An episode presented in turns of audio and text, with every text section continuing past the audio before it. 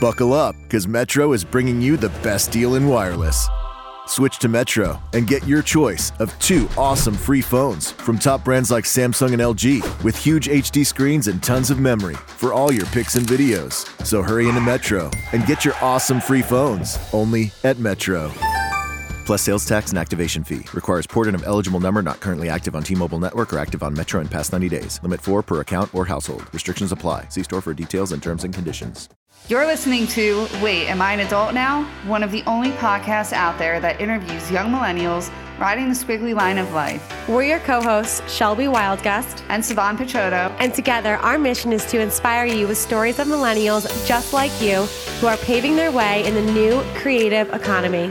Our guests are leading epic lives through entrepreneurship, artistry, charity, music, corporate leadership, and so much more. Are you ready to jump in? Let's go.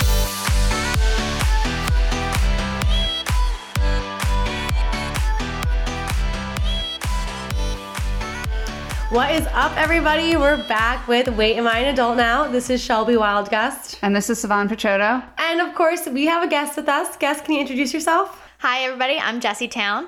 And we are so excited to dive in with Jessie today because Jessie is a special guest who I know from, co- or from not from college, who I know from high school. And Jesse is a Philadelphia sports fanatic. And as you all know, we predominantly interview Philly based entrepreneurs, uh, young millennials, just badasses in general. So to have someone who is not only Philly based, but loves the city of Philadelphia and their sports teams is really exciting really fun and I just can't wait to dive in. I'm looking at Savan's face right now and she, she's just not like a Philly sports fan. I'm a Philly sports fan. I'm just not that well versed in like knowing everything about the stats and the players, so I'm a little scared. But to be honest, I mean that's what being a you know a young adult's all about is stepping outside of your comfort zone and yeah, I'm ready. Trying to walk the walk and talk the talk when you are blindfolded and walking backwards. So True that. Um, but before we dive into Jessie's story and how she turned passion into a position, let's go over our adulting moments of the week. I'm so ready for this. Okay, well, you start off then.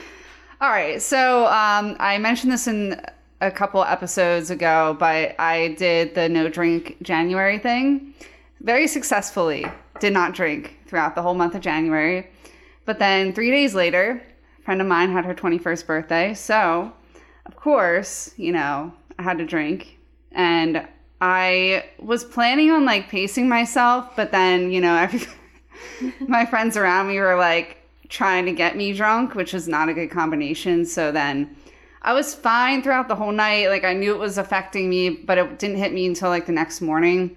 And we had to get up early to go to this girl's baby shower. And I just was like feeling super awful um, and ended up forcing myself to throw up. And um, then we got to the baby shower, still not really feeling that well. And I was just like, yeah, like I cannot be here and like look miserable and not be like talking to anybody this whole time. So I, I left. And right as I was about to pull out of the parking lot, I was like, nope, it's not going to work. Yeah. So I just like pulled back, went into like a corner of the parking lot and just threw up again. Oh God. Yeah, it was That bad. was one of your moments where you're like, wait, am I actually an adult now? I'm not totally sure. Yeah, you would think you should know like your limit on alcohol at this point, yeah, but like geez, Savan, you've been like 21 seven times over again. Exactly. Like, so yeah, it's all good. We've all been there. I'm pretty sure I've shared stories of, of me being there on this podcast. So plenty of them. So. Yeah. Oh, thank you for reminding me. Um, so I too tried to do the no drink January, and um, I lasted about five days because Good work. I, yeah, good work, good work, exactly. and I was so proud of myself that first weekend. Um, my fiance and I had a dinner date planned, and the it was like at a really nice dinner. We had a gift card and everything for like a lot of money, so we could have easily balled out and like totally been fine. And the um, waiter comes over and he offers us like this beautiful bottle of wine because we had told him we just got engaged, and he's like, "It's on us," and I was like. Oh my god. And Rob was like, "We're doing a dry January," and I'm like wanted to kick him under the table, but I'm like, "No, you're right." And then that Saturday, I also like, oh, then that Saturday we were at another party with an open bar, and I still stayed strong. Then that Sunday was the Eagles Bears game, and I was at the Fox and Hound, and I was trying to stay strong, and then I was like, nope, not staying strong. Like I need a drink for this. Um, but that's not my moment. Valid reason. just- yeah, valid reason. See, there you go, Walk in the talk Yeah. Talk in the walk. um, no, my adulting moment of the week. Um, if you follow me on Instagram, you might have actually seen snippets of this. But um, two weeks ago, I had a very adulting moment, and I was invited to uh, my company's like big time executive meeting down in Fort Lauderdale. And I was super excited. I was really honored to be there. I was the youngest person there, and it was just like a huge honor to be invited. And so the week before, I was visiting a friend uh, up in New York City, and we were walking around West Village, and there happened to be this boutique that had 80% off. And I was like, hell yes, like sign me up, let's go in there. And I found these beautiful Rachel Zoe pants that were originally $365 for $80. Whoa. What? And I was like, okay, I could never, ever, ever justify spending that much money on a pair of pants. But then when I put them on, I was like, oh, I, I see why they're so much money. They're amazing. They fit perfectly. I tried them on. I was like, oh my God, I look great. So I bought them and I couldn't wait to wear them to this executive meeting. And I wear them and I'm getting all these compliments. And I'm, of course, like bragging to my friends about how I got them for $80. Yes. Like, you know, that's what we do these days. And by the end of the night, I'm like at the cocktail reception and I just like feel this breeze. and I like reached behind and I touched my butt thinking that maybe I sat in some water and there is a hole like in my crack. and I'm like, oh my god, like how did this happen? Like they didn't, they're not tight, like so I like ushered myself away, like just casually like sidestepping towards the elevator, and I went up downstairs and I like put new pants on, which was weird because then I had to like explain why I was in new pants. Wearing different pants. Right, but I, no one really noticed because it was mostly men at this event anyway. but yeah, so my adulting moment, it's not really an adulting moment, just a moment of Shelby's life where I ripped my pants and I felt like SpongeBob, you know, in that song, like, yeah. I ripped my pants, or I don't know how it goes, but you know what I mean. All those millennials out there are like, yes, SpongeBob reference. But your your email to customer service, she screenshotted it and sent it to like her group of bridesmaids was the most hilarious email I've ever read. Should I read. read it out loud? I feel like I feel like you need to. I would love to know. Okay, so I did email um, the Rachel Zoe Corporation, and I I'm still waiting on a response, but uh, I might not get one. so where is it? Okay. Hi, this is the last email I'd ever hoped to write, but I absolutely have to because I cannot believe what happened to me last week while wearing my brand new Rachel Zoe pants. The pair, a size six, fit like a glove when I tried them on in a boutique in Lower West Side. And I was so excited to wear them to, with confidence at my upcoming meeting down in Fort Lauderdale with the executives of the company I work for. By the end of the night, during our cocktail reception, I noticed a slight breeze around my bottom area. And as I reached around to see if maybe, just maybe, I had sat in something wet that was causing that feeling, I realized that my, this is all in capital letters, my pants had ripped in the crack. I literally felt like I was transported back to middle school days when I would watch SpongeBob SquarePants and the one episode where he rips his pants and then makes a whole song about it, except here I am in my mid 20s at my first ever executive meeting, the youngest in the room. It was immense honor to be invited with my butt crack exposed for the whole world to see. Fortunately, I was able to maneuver myself out of the reception to run upstairs to change into something else. Despite being able to avoid what could have been immensely embarrassing, I'm incredibly disappointed in the fact that these $365 pants lasted less than 24 hours. I promise you, I was not trying to squeeze myself into a size 6. It was a clean rip after 8 hours of standard wear. I know Rachel Zoe stands for much higher quality than this, and I know Rachel Zoe would never want another female to feel as exposed as I did that night. What can be done to make this better? Thank you. That's great. That's amazing. So, Rachel Zoe, if you're out there, can you please respond to me? Because I'm still waiting on this response. Um, but yeah, so that was my adulting moment. And then I guess the follow up adulting moment was um, complaining about these kinds of things. So, anyway, Jesse, what's your adulting moment? My adulting moment was I had just the longest weekend, like starting from Thursday around. It was just, I am also a dance teacher on top of everything else that I do. we had our dance, our first dance competition on Saturday. One of my teenagers fell down the steps and twisted her ankle 10 minutes before she had to go on oh, stage. God. Oh my God. One of our little ones was so panicked about going on stage for her first solo. We saw all the color run out of her face, oh. literally as they called her number to walk on the stage. From a dancing perspective, they did a really good job, but it was a long day of being there like 7 o'clock in the morning until 11 o'clock at night. Just a really long day. And you know, long hours and then, you know, having stuff to do on Sunday. Woke up this morning, went to pull out of my driveway, and I had a completely flat tire. Like to the point where the entire tire was blown to the like the car I had to drive it two miles to get to somewhere to fix it, and it was like shaking up. And I thought my entire car was gonna oh. explode. Oh my God. I, I called my boyfriend. I literally was like, "It's just one thing after another. I can't do it today." Oh, and it was and there were a thousand people there waiting to get their car serviced today. Oh my so it, i was there for like three hours until they were like so they just looked at it. They're just Wow. gonna replace it. It should be another hour. And i was like oh my god. I didn't get to work until like 12.30 and i Oh was like oh, God. oh my god and they're doing construction on our office building they're replacing the siding Yeah. so it sounds like someone is sitting next to you hammering on your desk with a hammer It's like you just can't entire like it's just point. yeah i can't Yeah. it's i think i forgot to like retweet one of those like retweet now or the worst week of your life starts because that's where i am and that's where Oh i'm my like God. and like doing that and knowing that i had to spend you know x amount of dollars on a tire this was like i'm an adult. This is what grown-ups do. It's fine. You'll be fine. But oof.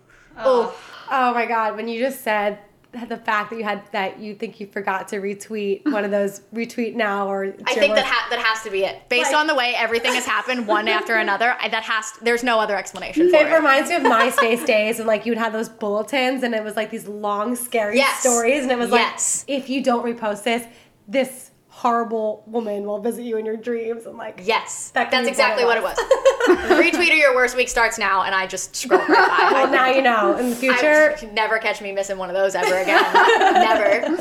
That's amazing. Well, that being said, let's jump into what hopefully will brighten your week and so. give you, you know, just just like a good feeling overall because we're going to talk all about you and your passion and how you turned your passion into a position and you know, I just think it's really cool to see a female being so passionate about sports, which traditionally is a male dominated Sure. industry. Oh, absolutely. and I listened to bits of the podcast that you're on called The Madness. So everyone out there listening, 100%, it's on iTunes. Is it mm-hmm. on Spotify too?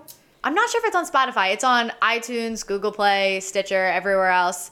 Um, it's also on Wildfire Radio, which is a big um, network for sports podcasts. The Fourth and John podcast, that's with NBC Sports Philly and all that, they're on Wildfire as well. Cool. So it's the same website you find them. Yeah, and so I listened to it before you came over, and Savannah and I are both listening, and I was like, damn, like she really knows sports really well. I'm like, I like to think that I know sports like maybe at like a 60% Mm-hmm. Comprehension level, and you're like at 110%. I'm at like a 10%, so it's all good. But anyway, I would love just to hear, you know, from you. Like, just give us a quick bio of who you are and, um, you know, what exactly you do, and then we'll dive into questions. Sure. So I went to school for business management. I thought, you know, growing up, I danced for 15 years, all th- from the time I was three until all, th- all through high school. I competed for 10 years. And when thinking about what I wanted to do going into school, I really wanted to own my own dance studio. So that was my initial thought of kind of where I wanted to go with it and, and what I wanted to do. So I thought business management was the best way to go, figure out that side of things because I had the dance already and I could continue to dance in college, whether it be a minor or just Yeah. taking classes or whatever. Like that part I had. And that part would have been fine, but making sure I was able to sustain the studio was kind of the the thought process there. So I, you know, and and in college I really enjoyed all of my business classes, so I really thought, you know, like this is this is right. Where I am is right. This will be fine. I've got it all figured out. And I was a minor in dance as well. So having all that, I was like, this is perfect. I'm ready to go. And when you do a dance minor at the University of Delaware, where I went, you have to do a capstone project, which combines your major and your minor. Right. So mine was I wrote a business plan for a studio. So I was really excited. My senior, like I was ready to go. Um, so coming out of school, I knew that I had to. I was I was teaching at a studio in Delaware, which I still teach at, but I knew that I kind of had to. I had to figure something else out. I had to do something else to be able to make money, to be able to get on the road to this studio because I mean developing a dance studio is extremely difficult. Mm-hmm. One it, the rent's one thing, but the the special floors you have to get, the sprung floors and everything, they're like $10,000 alone. Wow. The mirrors are expensive, the bars are expensive, and a lot of it is one-time cost, but you have to be able to do that and then make money afterwards. So right. trying to figure all this out, I knew I just needed to get a job. So I'm working for my dad. My dad owns an executive search firm, so I'm recruiting and I spend my entire day on LinkedIn searching through stuff and I came across this, you know, job opening, I guess, and it was for a social media administrator just for a Philly based sports website. So I was just like, okay, you know, what the hell? Like it's just, you know, send out some tweets every now and then and Cool. yeah. Yeah. so we'll see what happens. So I applied, talked to them a little bit, got accepted, and was doing the Twitter thing. It was pretty cool. And um, they one day then said, um, it was right before the Super Bowl, and they said, Is there anybody that's available at this like day and time? Doesn't have to be a writer, can be anybody. And I was like, yeah, I'm available. What is it? And it was a conference call with the NBC Sports Group. So Dan Patrick, Tony Dungy, Rodney Harrison. Wow. Yeah. And I was like, yeah, awesome. And the way that these work is you call into this number, they check you in to make sure they know you're not somebody that just happened to find the number. Um, and they say, all right, we're going to open it for questions, dial this code and press pound. So you, you know, do it in hoping to get in line for questions. And I was actually able to ask a question. So I was able to do a write up of the phone call and the conference call and kind of the overview, but also my question and kind of you know how it related to the Eagles going into the Super Bowl. And um, the people who own the website were actually really impressed with kind of how I did the write up, and they said, you know, would you want to write as well? And I was like, yeah, sure. So um, my first article actually was talking about going to the Super Bowl.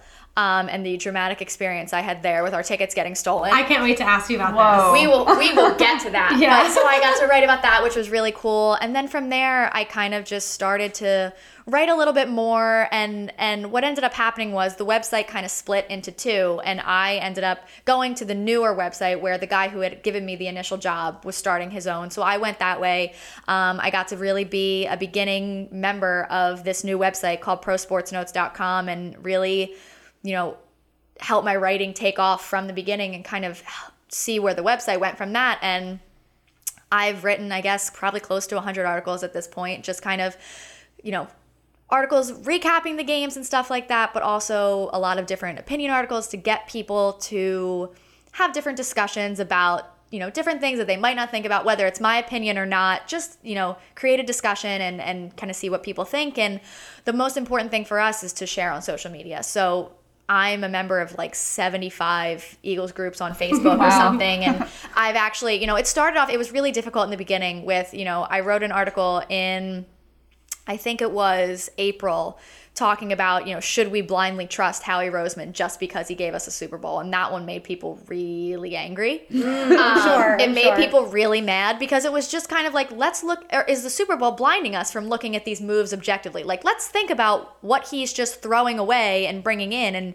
will it really work? And people were not happy with that. And then I wrote another one in May saying, you know, if Alshon Jeffery isn't ready for the season, who could step up in his place? And I got really awful responses. Things like, you know, this isn't your calling. You should find something else to do with your life. Oh, wow. How dare you say such a thing? You're just a hater. But well, it turns out Alshon missed three games. Yeah. So I was gonna say he wasn't ready for the season. I haven't heard a peep out of those those couple those couple men since then. Yeah. But I've you know created somewhat of a following on Facebook and have built up my Twitter following as well, and just trying to you know continue to build it up. And from there, you know, the podcast, The Madness, was on the origin- original website, and same thing. He kind of, you know, got the job from the same guy that I did, so he came over there, and, um, you know, right around the draft, the the NFL draft, he wanted to do a, you know, get to know our new website kind of um, kind of show. So I was credentialed to go to the draft party as a media member. So I said, I'm around that day if you want me to come in and, you know, I'll co-host it with you. And we ended up having really good chemistry. It really worked out. And he was doing it by himself anyway. And he was just like, you know, would you want to do this? And it ended up working out. We get along really well. And, um, we have a really good time doing it and it's you know after a couple months we were picked up by wildfire they you know contacted us and we've got a really good relationship with them and they've really helped us kind of push it a little bit further and you know we've gotten some really cool big name guests on and stuff and we're just trying to keep rolling Yeah, I- I think your story is really cool. And I also just want to quickly mention, um, I totally forgot that we went to college together. we did go to college Yeah, together I mean, that's like- absolutely true Yeah, we went to college together. I'm like, University of Delaware, like, duh, like, show me, what the hell? I and you like, said I know her from college, and I was like, no, we went to high school together. And then now I'm realizing Yeah, we like, did go to college we did go together, to college too. together. Um, That's a true story. But like I was so mentally done with college by like sophomore year. So like whatever. Anyway, back to what you were saying.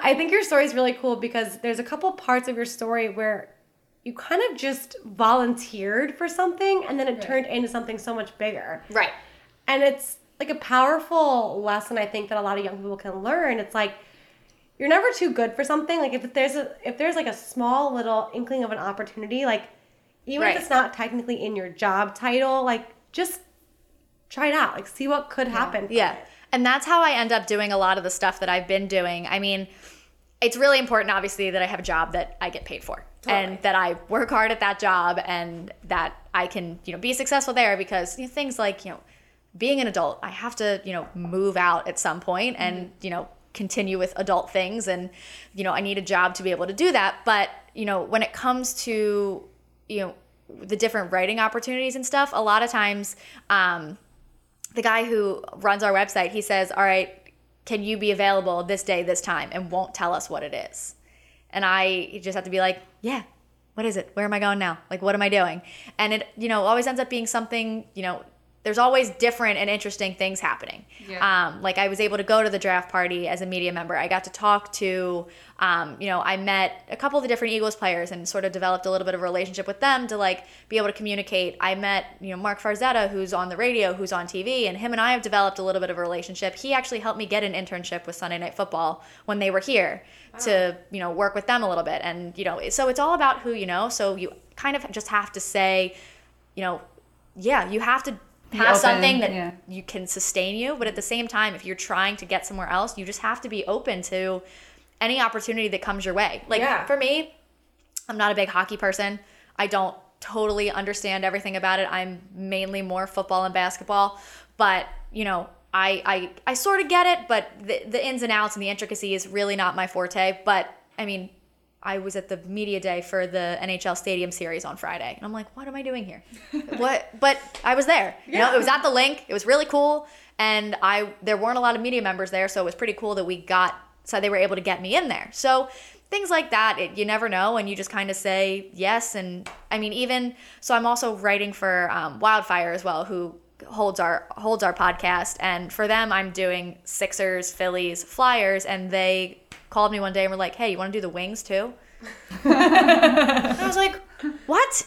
I didn't even know like people really still pay attention to them. But I was like, cool. They they because they they left for a while. They were Yeah. they went up moved up to New England and they just came back to Philly like this year. Yeah. And I was like, I mean, in my head, I'm like, my brother played lacrosse. He still plays lacrosse in college. That's the extent of my lacrosse knowledge. I got nothing else. But I was like, I'm in no position. Just say no. He's like, we're credentialed. We want a person to be in there. I'm like, yeah, Cool. sign me I'll up. I'll be there. I'll be there. I'll go.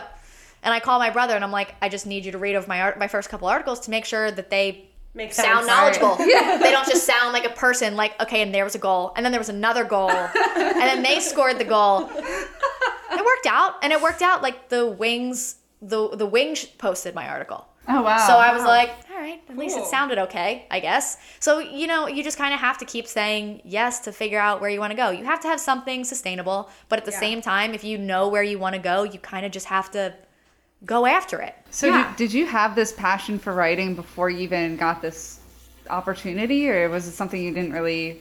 So it was something that I've always been good at writing. Mm-hmm. I mean, going to the high school that we went to, there were not a lot of like tests and things. It was a lot of essays and essay tests. So I think my writing really got really refined while I was in high school, and I've always been a decent writer. I've never really had trouble with that. Um, I would read my brother and sister's papers, read my boyfriend's papers, just because, and my roommates too. All my roommates in college, I was always reading their papers, especially because they were all science majors and stuff. So like, I was always decent at it, but I never had this kind of passion to enjoy doing it. I've and I've always, you know, in, I've never had a problem with writing, but I've always loved sports, and I just never thought to put the two and two together. Yeah. And my mom always used to say to me, you know, watching football and stuff, and Erin Andrews would come up, she'd be like, "You could do that. Mm. You could do that." But it was the, the more that I thought about it, and the more that I kind of realized, like, I'm a Philly girl. I'm a Philly sports girl through and through, and I couldn't. I don't think I could do that national level.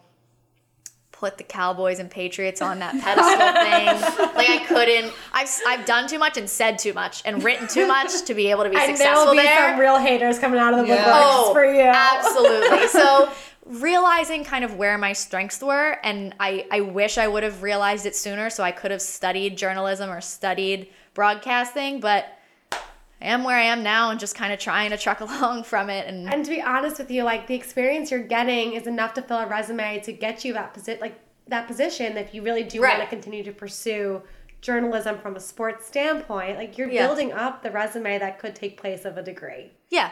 And at this point, I mean, it's it's something that, you know, Joe and I talk about a lot. We um you know, it's it's so unrealistic to tell 18-year-olds they need to make a decision on what they want to do for the rest of their life. Yeah. And in the career that I'm in currently, you know, we look at people's resumes and you know, it the trend is changing. You know, people our age, we don't get into one job right out of college and stay there for seven, eight, nine, ten years. You know, you're there for a year, six months. You job hop a little bit in the beginning, and that's something that we really struggle sometimes when you know we're working for a company and they say, okay, yeah, we want to hire a younger person who's maybe not as experienced, and they look at their resume and they're like, I don't trust their job hopping, and you're hmm. like That's just the way people it is. don't just pick a career anymore. Yeah. You know, you have to kind of figure out what you want to do. I never, it never crossed my mind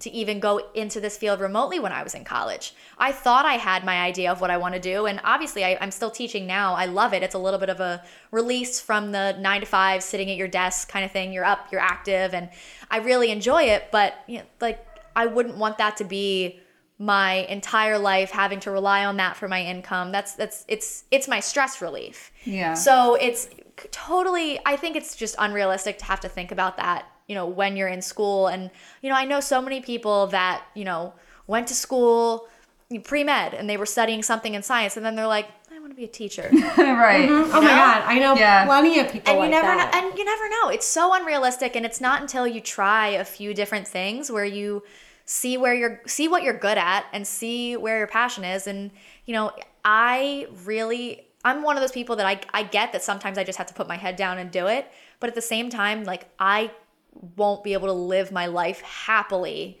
if i'm doing something that i absolutely hate like i have to mm-hmm. enjoy what i'm doing on. Hell some yeah. level because it's yeah. impossible to like make your days go by without that. Absolutely, absolutely. Yeah. And it's even it's cool that you're saying you know about the dance studio and having a stress relief. And I'm sure to an extent the writing aspect is also a stress relief Sure. as well.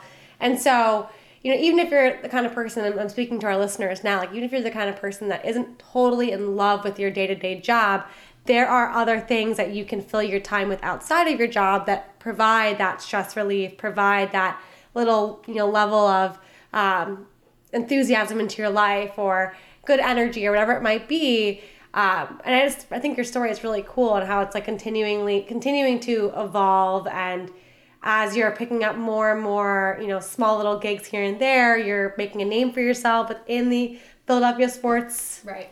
realm, which most of our listeners are Philly sports, or not Philly sports people. Most of us are Philly people, so they innately understand the cult that is Philly sports. Yeah, that's the best Um, word to describe it. it really is. it's special. It's very special, and so to kind of occupy that space is a really unique spot, and it, it's like a family in a way. It's Oh cool. yeah, yeah, It's really cool. Absolutely, it's something that you know.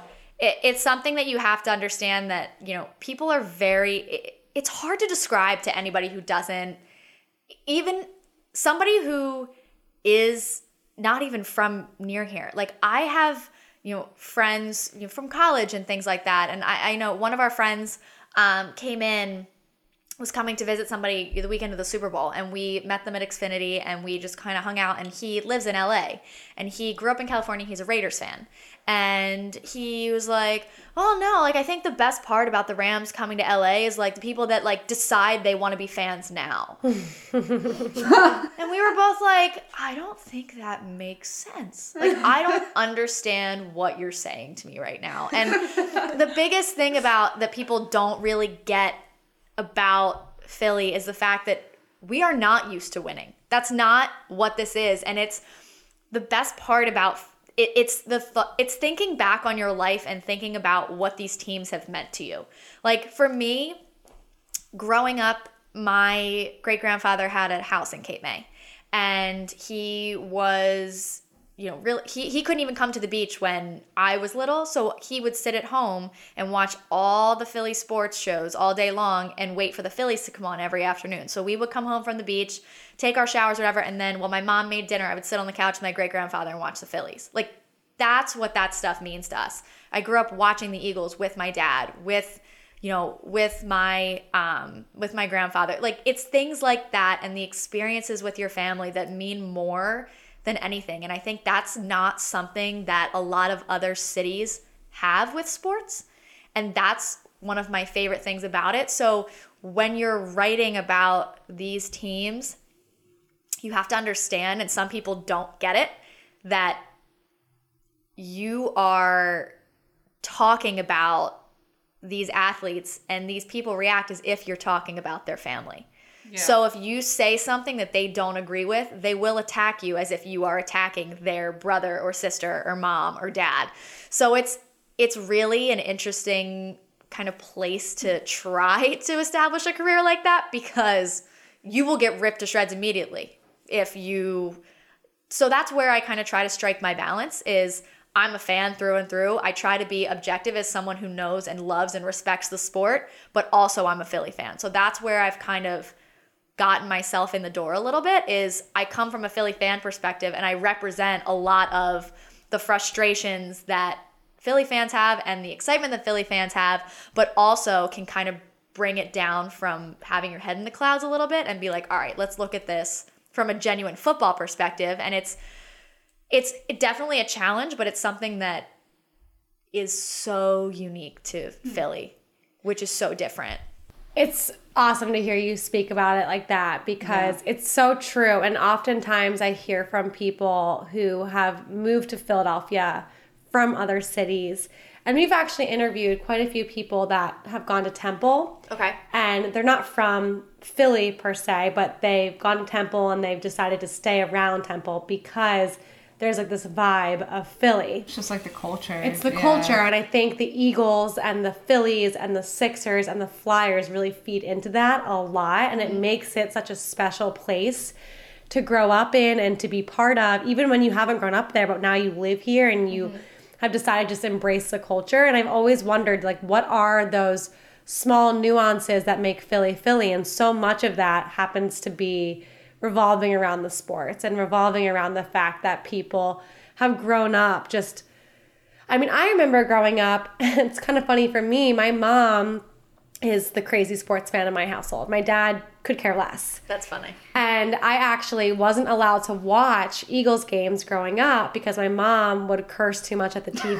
That's fantastic. That's gonna be And I would be sent to my room because my dad couldn't stand me hearing like the F word at age five because my mom couldn't contain herself. That's funny. And um, Understood. Yeah, and like we used to always have the Super Bowl parties at our house, and I remember so vividly. Um, I think it was 2005 when the Eagles played the Patriots, and I mean that was a heartbreaking game. And I remember at halftime, like going outside and banging pots and pans, and then the final quarter and, and the heartbreaking loss. And I just remember like that feeling in my household and um, the Phillies win and being able to go to the parade. And I remember watching every single, you know, game leading up to that. And it was just so fun and those memories are so like alive and then oh my god like last Oh year we have to obviously talk about this Oh my like we have to did you see my bumper sticker Yes, I love it. you see the back of my phone? oh Same. it's amazing Yeah. yeah. so just for all the listeners out there i have a bumper sticker on my fridge that says 41-33 which is the final score of the eagles patriots game super bowl 52 and jesse has the same thing on her uh, phone there Very nice. um, but I just I think back to the two weeks in between the Vikings win and the Super Bowl, and it was like you walk around Philly and like everyone is floating. Yes. Like everyone.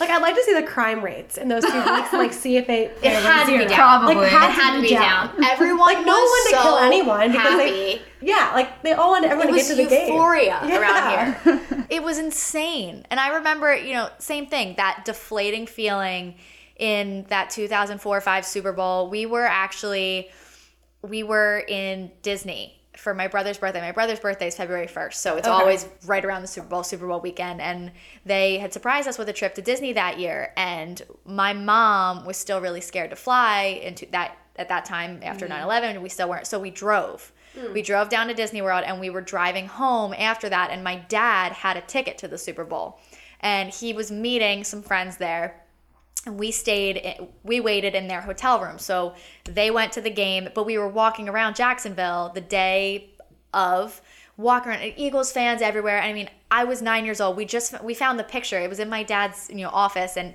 he's in these like huge baggy jeans my mom's in this ridiculous outfit like I look. We all have our pink Uggs on because they had just come out that Yeah. year. My sister was a toddler in a stroller. Like, I mean, my my brother had this like ridiculous, like dorky six year old haircut. Like, we were all such a mess, and the picture to look at is so funny. And we look at it, and we're just like, it. That, that was so long ago, but that was the best day. It was so happy. And I will never forget sitting in that hotel room and seeing the blue and red fireworks go off at the mm. stadium out the window and just driving home in that depressing, sad, sad car ride. Oh yeah. And I'm pretty sure, like, I think either my brother or my sister had an ear infection too, so they screamed the whole way. Oh it my was just God. like the Oh, most miserable. it could not have been worse. And then to like go from that to this year's, which I we were at the, we were in Minnesota, so thinking about getting on that plane, coming home, feeling Ah. like that, it was like nothing more did I want less. Like it was the worst. On the way there, all I could think was, "Oh my god, I could not I cannot get on this plane later if If, if lost, if, yeah. if that's what happened. I can't I can't do it." And I think the best part about it was you know, everyone went into the Super Bowl knowing that they were going to win. The I best was part too about afraid it to was admit it. Like I didn't want to say anything. I didn't want to jinx it at all. Yeah. the best part about it was yeah they narrowly escaped the falcons and then they came in and just absolutely kicked the vikings ass and that Ugh, was that like was the, the best, best. thing to witness in my life that was such a happy day and then from that point on i was like they're not losing the super bowl like they're not gonna lose Yeah. the super bowl Oh my god, I remember that so well. Like I was I went to the Falcons game Mm-hmm. and we were like 36 rows up up from the end zone where the Oh final play went down. And first off, it was bitter cold, but we Oh, didn't so sit, cold. we didn't sit down the entire No. time. no And like we had the rally flags, and like everyone around us was just like the most it had never Oh. been so loud it was the most electric feeling ever. And I bit, I mean, I, I am a nail biter. It's a bad habit, but I literally bit off all of my nails during that game. Yeah. Like that final play. Like, oh my God, I remember it so vividly. It was incredible. i cried Oh, I, yeah. the- I cried so many times in January and February very last year. emotional. Very emotional. So many time. times. I was like, had tears welling up in my eyes. And I remember, so that was when that like awful stomach virus was going around the world. right around that time. My brother left at halftime with my parents because he was throwing up in the bathroom. Oh my so he was a mess. So they left. So it was just me and my boyfriend left. And we're sitting there like, you know, head in hands. I'm like just, you know, praying and hoping. And I burst into tears when that happened. And that night, I got the stomach virus. Oh my god. I was like, I I threw up all night long. I was so sick. It was the most miserable time, but I was like, the Eagles won, so it's fine. I don't even care. Yeah. And then the Vikings game, I must have cried like four separate times in that. Oh my game, God, just that game was- pure excitement. Yeah, that game was incredible. And what was so great about that time period for me was that um, in my corporate job, January through May is like the craziest time for me, and I'm traveling almost every single weekend. And so I had been traveling pretty much all of January. And so I remember, like, before the Vikings game, or not before the Vikings game, before the Falcons game, I'd been traveling and I always would wear my Eagles hat Okay. in the airport and being in any different kind of airport, I would always get comments from people. Always. Always. Either they were like, go Falcons, or they were like, go Eagles, baby. Like, and you can always tell when there's like a Philly person and Oh, they yeah. just get so, Yeah. so stoked that they see another Philly person. It's really crazy. Oh yeah. Um, but then for the Vikings game, I was in Scottsdale, Arizona, and I was there for a women's retreat. And I had emailed the woman who was doing the retreat ahead of time after they had won, after the Eagles had won the Falcons game. And I was like, hey, listen, I know that you probably have things planned for this Sunday. I cannot participate in any of the things. I, I need to be in front of a TV. So if that means I have to find a bar by myself and like take an Uber there from the retreat house, I'll do it. Or if there's like a place that you can put me, and I'll promise like I'll try not to scream. Like just I just have to be able to watch this game. And she's like, okay, that's that's fine. Like I'll I'll put you in the guest house. Which fortunately she had a guest house that was like closed off from everybody. And I woke up that morning and I immediately put my Carson Wentz jersey on, I Yep. put my hat on, and we're sitting around this like this like the circular couch thing, and we're all going through and like telling our intentions for the day. Like, Right. All the other women are like, all the other women are like so zoned in on like their business and like what they were actually there to do, and I literally sat there like Go birds. in my my Reds jersey and my hat, and I was like, um, I'm gonna be watching replays from the season all day, and then when the game comes on, I'm gonna be watching the game. and one of the girls looks at me and goes, "It's really cute how excited you are, but I don't get why you're so excited. It's not like they're in the playoffs." I'm like, um, not only are they in the playoffs, but They're going to the the Super Bowl. before the Super Bowl. so yeah, and then oh my god, like that was just watching that game was electric. Oh, that was. Were you in Philly? Like, did, did you go to that game? Yeah. So my dad, my dad has season tickets. So Okay. I was at every home game last year. I wore the same exact shirt to every single game. Um, actually, I think I started. Cr- I cried in December. I cried a lot in December because that's when Carson Wentz got hurt. Oh my God, I Um, remember cried that. when he walked off. I cried watching Doug Pederson's press conference the next morning when they were like, "Do you have an update?" He's like, "Yeah, it's torn," and I burst into tears at my Uh-huh. desk.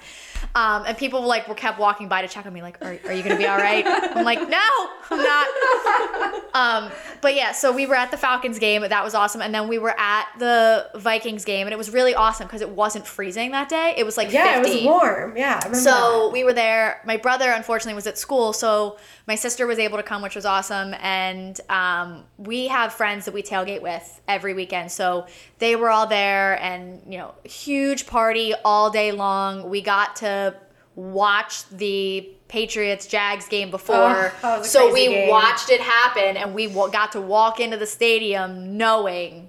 We are about to get this rematch that we've been looking for for 13 Yeah, years. yeah. And I think the best part about it was, I mean, obviously the ridiculousness that started that morning with the Vikings fans Oh claiming they were going to take over our city, running up the Rocky steps, doing the whole thing, and then dressing up Rocky, which made it so personal that they didn't understand how personal it was. But the worst part about it was they were so dumb to do it at 11 a.m. to let social media take Yeah, over. right? So then Like, they get the to the game. It's a six o'clock kickoff, and they get there and they're expecting us to be cordial. Are you dumb? I've never booed so many children in my life. There were like kids walking by in pa- in uh like Adrian Peterson jerseys, like the. I've never booed so many children. And the thing, the worst part about it is I can't drink during Eagles games because I have to be focused. Yeah. And my vision is not the best. So like I have to be able to see what's going on in front of me.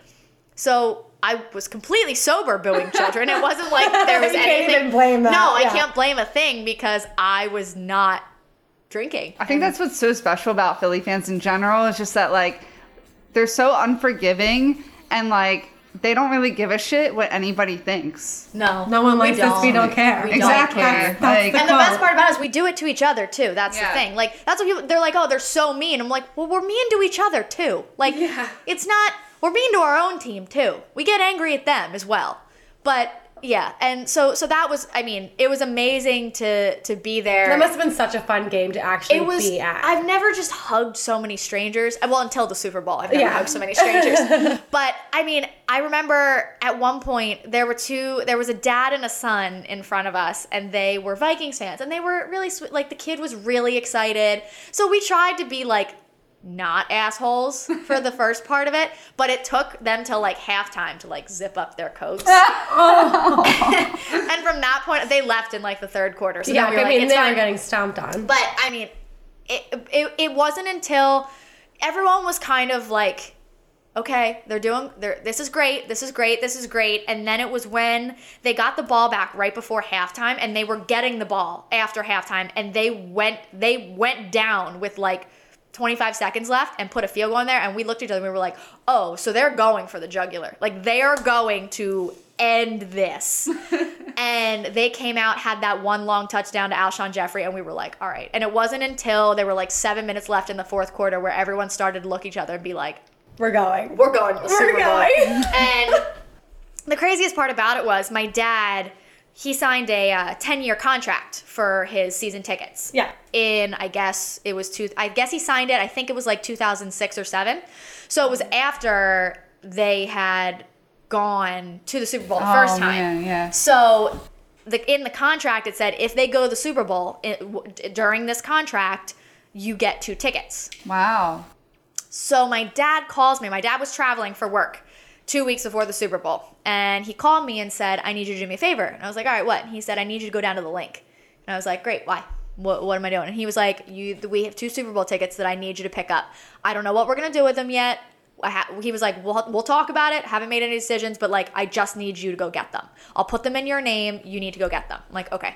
So I go down to the stadium by myself and um, they i had to sign a contract that says if these are lost stolen misplaced whatever they are irreplaceable. These are your tickets. I am you you are signing that you understand. And i'm like oh my god i'm signing i'm like signing my life away right now i'm like this is so stressful and meanwhile there are so many people standing in the parking lot asking if you're selling them or keeping them oh and giving God. you I I feel like business that's cards like really dangerous. Yeah. Oh, I was like, I should not have done this by myself. So Yeah. meanwhile, I'm like tucking them in my jacket, like, Like, scurrying to my car. Oh my god, I'm sure people probably had really bad intentions at some oh, point. Oh, I had like Yeah. six business cards in my pocket. oh my god. Because they're like, I'm like, no, I'm not selling them. And they're like, well, if you just change your mind here.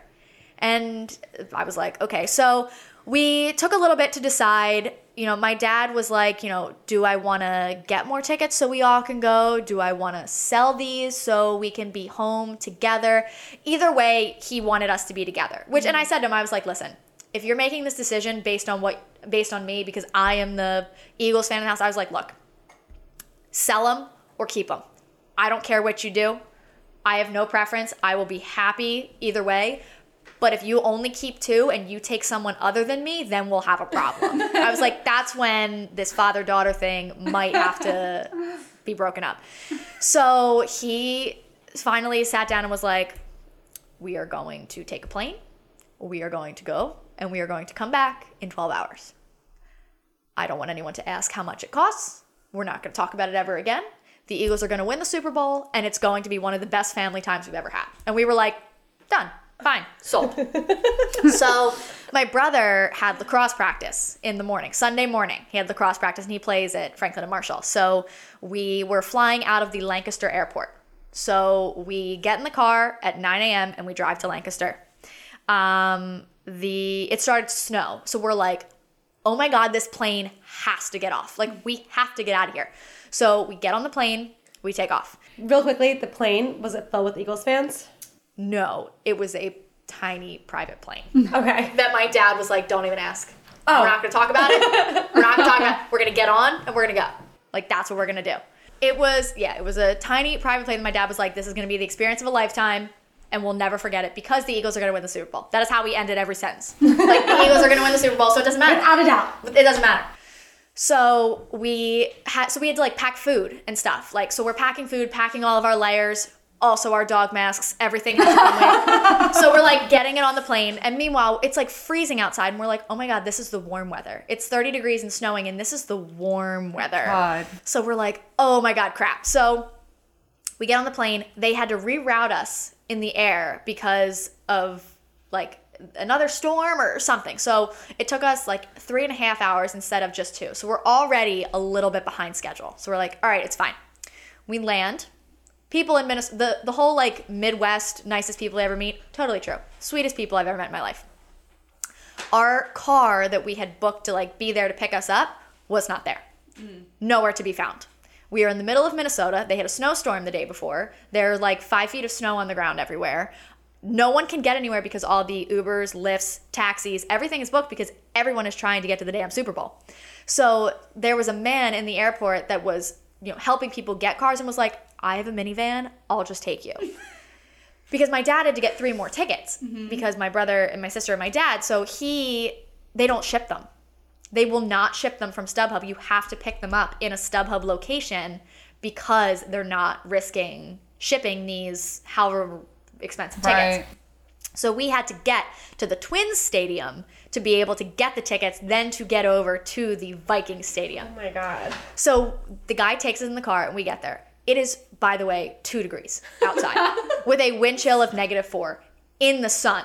Oh God. So we're like, this is horrible. So, but meanwhile, it's in a, it's inside. The Yeah. stadium is inside. So you're like, you can't bundle so much because then you're gonna die of heat stroke Right. in the Super Bowl. So it was a whole, whole to do. So we go get the tickets. We literally take a picture of my dad holding the beautiful, like, chrome colored. T- oh, they're gorgeous. So we're like, this is amazing. We get, we find a cab, thank God. Get in the taxi, and he's like, I can only take you to a certain point because all the streets are blocked off. And we're like, just get us as close as you can. So we get there. The way it's set up is US Bank Stadium's beautiful. So it's the stadium, and the NFL had set up like just a, a perimeter around, I guess, and they were funneling everybody in through this one entrance. So all these 70,000 people that were trying to attend the Super Bowl being funneled into just the stadium area through one entrance. So they funnel them in here, and there's a tent that's the has all the metal detectors and stuff in, and there's three doors. So one door here, three doors for everyone to get in to go through security.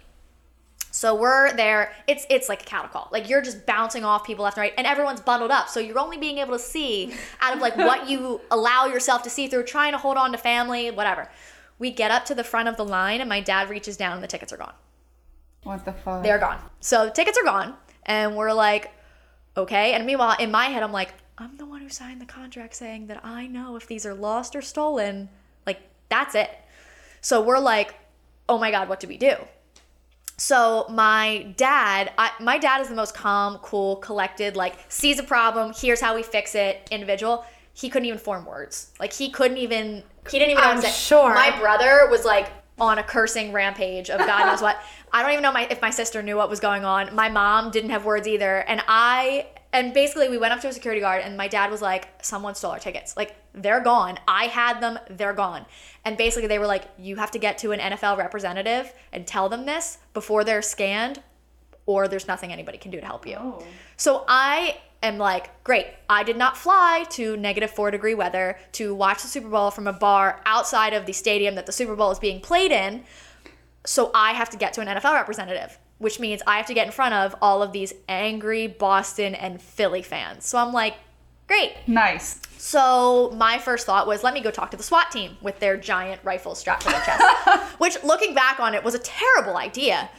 But I went over and I was like, listen, here's what happened. I had a folder that had all of our confirmations from StubHub, the contract I signed from the Eagles, the plane confirmation, like everything. I was like, here is everything. Explain to them what happened. I was like, I need to get in front of all these people and get through there now.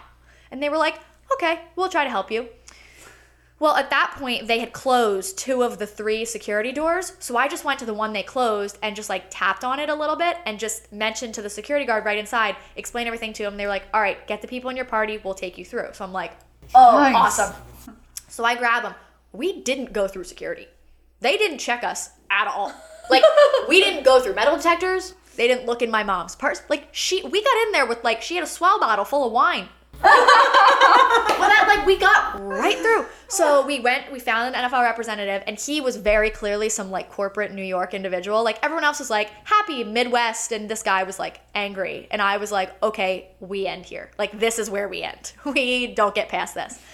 We looked at everything, and he was looking at all of it, and he was like, all right, you need to go to will call. You need to go to the ticket center. They're gonna try to help you. I don't know if they can here, and they were like different ticket checkpoints. They weren't scanning them, but they were checking them to make sure you were supposed to be there he gave us each like passes to get through to make sure he was like these will get you through just show these they'll get you through at least to will call so my brother sister and i show them to the next checkpoint and we take off running after that we had to go like uphill downhill up steps down steps running around and meanwhile it is negative four degrees outside and we are sprinting and like i don't run at all that is just not my thing We both. I'm a dancer. I don't run. So meanwhile, my chest hurt for the next like three days after that because it was freezing.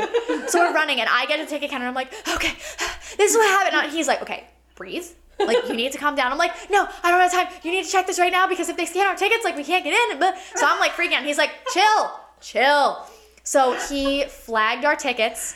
They hadn't been scanned. Oh my god. So they flagged him, and he was like, "Give me everything. Give me your ID. We're gonna get you taken care of."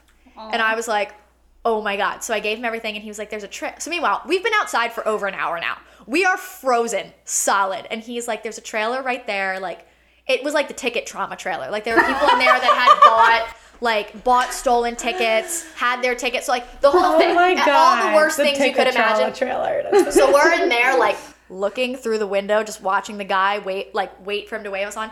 He pulled us over. He reprinted all of our tickets. Wow. We, they were so ugly compared to the first tickets we had, but we got in and after we were scanned like we just stood in like a group hug and cried for like 15 seconds. It was like the most emotional beginning to the day. And my dad looked at us and was like they better win this game right now. Like they have to i was like dad they have to win this game at this point. Like there's no way.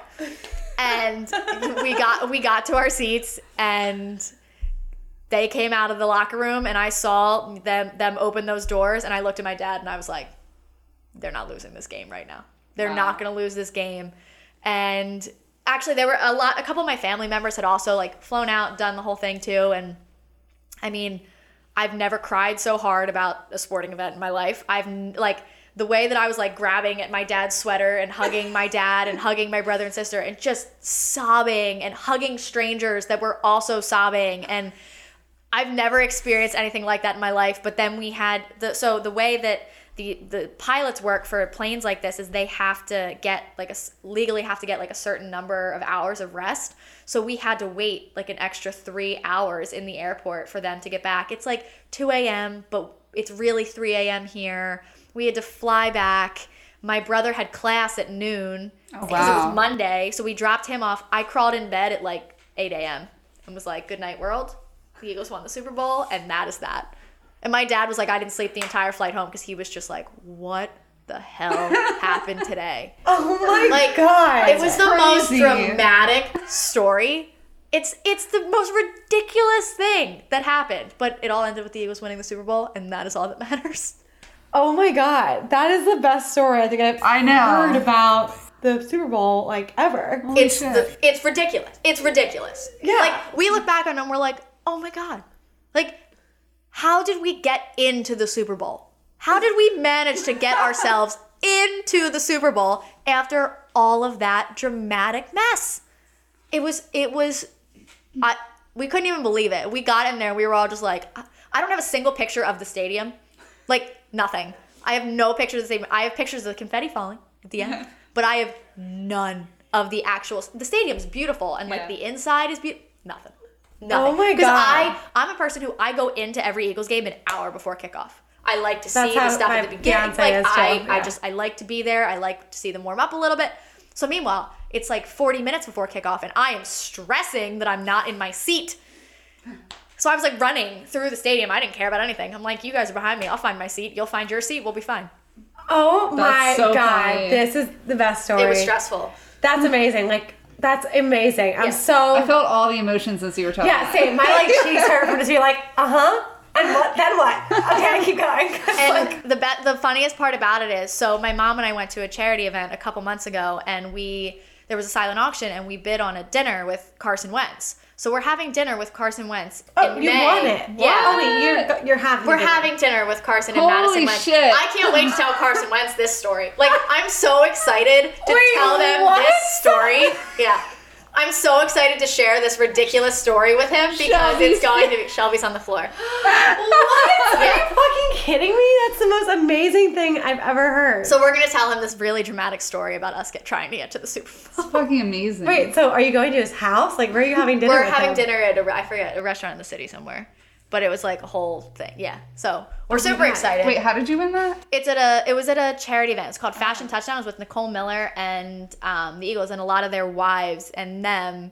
They modeled actually for Malcolm Jenkins' company, Damari Savile. So Yeah. they were there modeling, and then their wives modeled the Nicole Miller stuff. And they had a silent auction, and it was all for um, the Big Brothers Big Sisters organization. I think I saw. Could could like normal people buy tickets for that event? I think so. Yeah. Yeah, I think I saw that on Facebook, and I almost bought tickets for it. Yeah, Damn, and Shelby. it was it was really awesome. It was a really cool event, and I mean, they were just kind of all over, and um, yeah, that's that's the really players were cool. just kind of around, and I was just like, they were, and I think I, was saw just kind pictures of talking to you them. With. You got a picture with uh, Madison Yeah, Wentz, right? Yeah. So we, and that And was Corey Clement too, right? Or Corey no? Clement wasn't there, but Okay. Jalen Mills was there, Rodney Yeah. McLeod was there, Chris Oh, Maragos yeah, was yeah. there. So I was like talking to them and just like trying to ask them about. I was mad at Jalen Mills because he totally lied to me about his foot injury. And I was like, "When are you coming back?" I was like, "How you feeling? When are you coming back?" And he was like, two weeks." I said, "Is that two weeks before the Saints game or Mm. after?" And he was like, "No, I want that Saints game. Two weeks." Jalen, you went on IR a month later. What, why'd you lie? I was literally like, I'm so upset right now. Like, why would you lie to me that way? But yeah, no, it was pretty cool. And they're just, I mean, they're just normal. They're just walking around, having a good time. And Oh my god. yeah, so we're going to hang out with Carson and Madison Wentz. And um, we're going to tell them about our dramatic Super Are Bowl you gonna experience. fangirl? Or are you gonna act I cool? have to remain calm. I have to remain Like calm. I don't know how I would like I shit myself when Rob introduced me to Zach Ertz. Like I literally couldn't say a single word other than thank you, and then I turned around and walked away because I was so fucking nervous. I think well part of it is like we have we have collectively as a unit, family unit have decided that like they're probably going into this thinking that they're getting these like obnoxious Eagles fans. They're gonna all show up in like green from head to toe with like a bunch of shit for them to sign, and we're just gonna like have a chill dinner and like really enjoy Yeah. ourselves because my goal is to be able to get him on the madness. So I uh-huh. need to like I need to like be calm and be normal. So he's like, yeah, totally. Instead And of also like his his wife is like your age. Like you guys could be friends.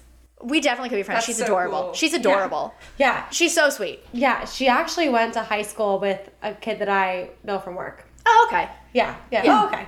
Casual. Yeah. smart. Well, every now you hear like these random things, and people are like, "Oh yeah, we went to high school with," and you're like, "Oh yeah, same. Me too." Yeah, yeah. Another guy that I worked with went to high school with Nelson Agholor, and they're friends. And I was like, Interesting. that's cool. I knew a kid in college who he actually yeah he went to Delaware and he grew up playing like rec football with Nelson Agholor. Yeah. And I was like, yeah, me too. That's cool. What? Like that's great. Yeah. Sounds awesome. Cool. Wonderful. I love when people just throw that out there. You're Yeah. like, right. Yeah. same. Yeah. Me too. Wow. This has been so much fun. I love this. this is like one of my favorite episodes because like I we just got to talk about the Eagles. Yeah. I just It's always so fun. like I just love them and they're just so They're so great. They're my favorite. Yeah. Right. Oh, I just got to cuddle all of them. You know, just like. Probably You just want to hug them. You're just like, thank you so much for every all the joy you've brought me. Yeah. Exactly. I can't explain to you the kind of joy that you've brought to me. I'm so right there with you. Um, wow, that's really cool. So, okay. So, Eagles aside, I don't even know where to pivot from here. Like, I'm like, I don't know what to say next. So I'm just still like amazed by the story you shared. Yeah. It's the most ridiculous story of all time.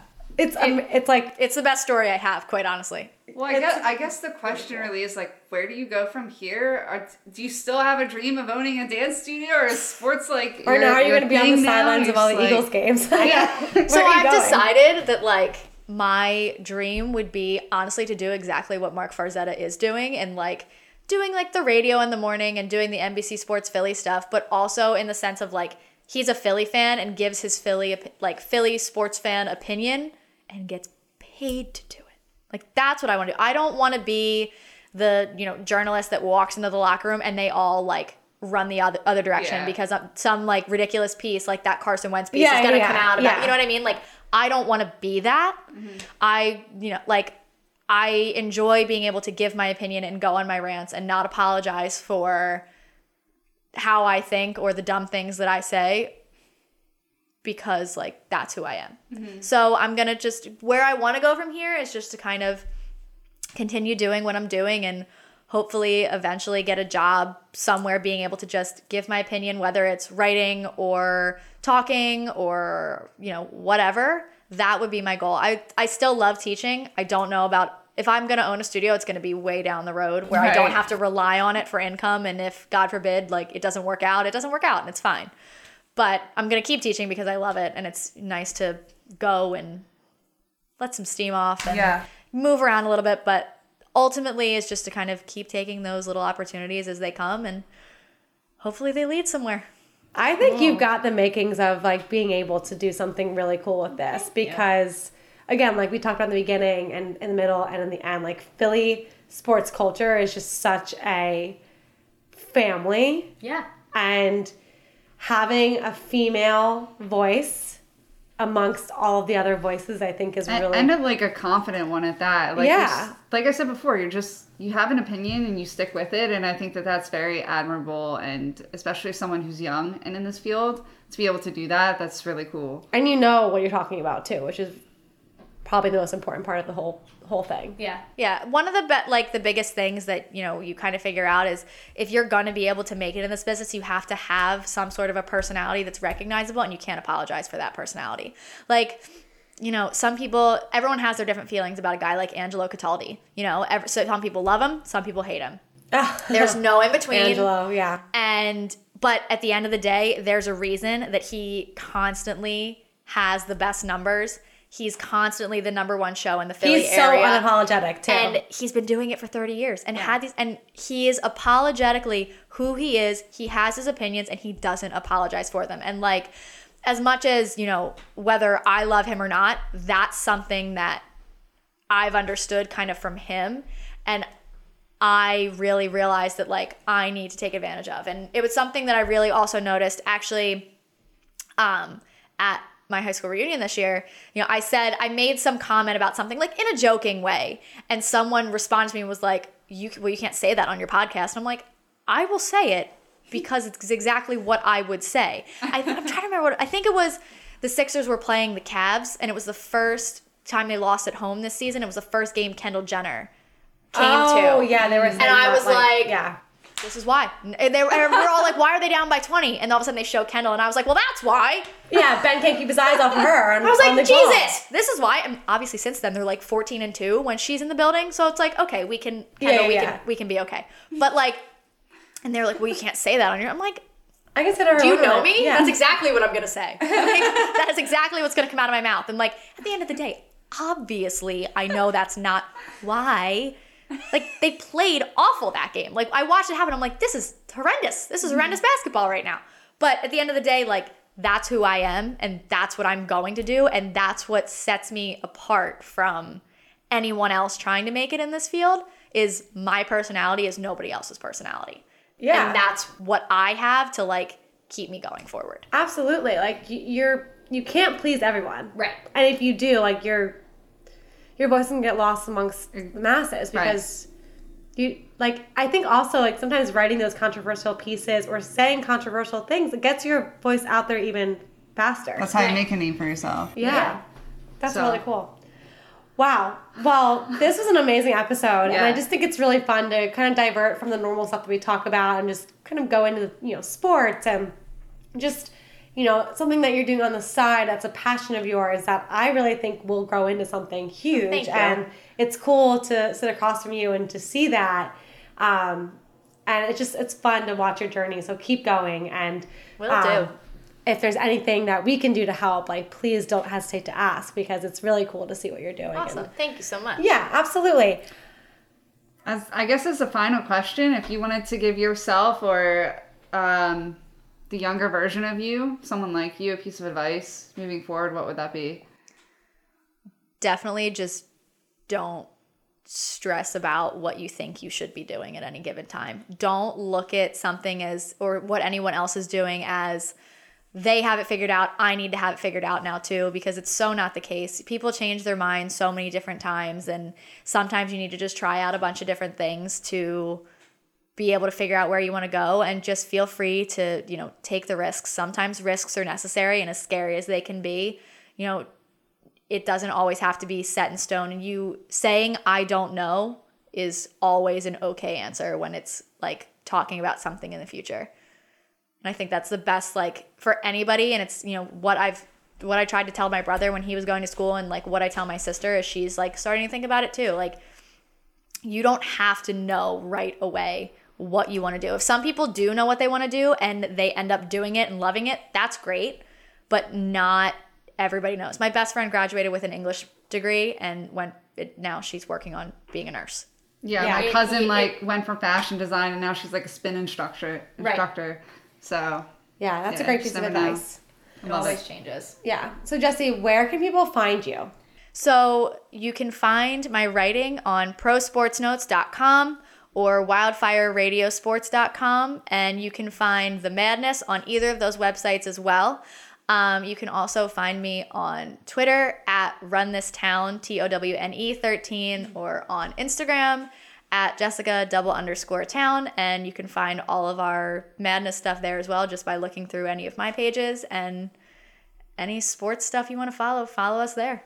Cool. awesome. Well, thank you so much. And to all of our listeners, we hope that you enjoyed this little break from reality and diving back into what was arguably the greatest day in all of Philadelphia history. Yes. We hope you enjoyed this story and you enjoy learning more about Jessie and who she is and what she does. And as always, if you like this episode, please go ahead, give us five stars, leave us a comment, share this with your friends, all of the above, or one of the above, or I mean, I guess none of the above if you really want, but that's so fun.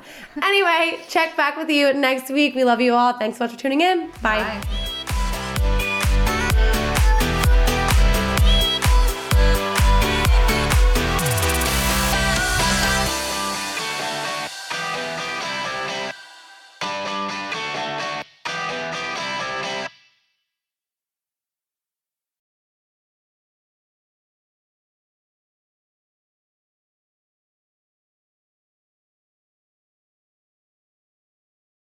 Don't miss this huge deal at Old Navy. Today only get $15 pixie pants for women. That's right, the super flattering pixie pants you love are on sale one day only today for just 15 bucks at Old Navy and OldNavy.com. Valid 1227, select styles only.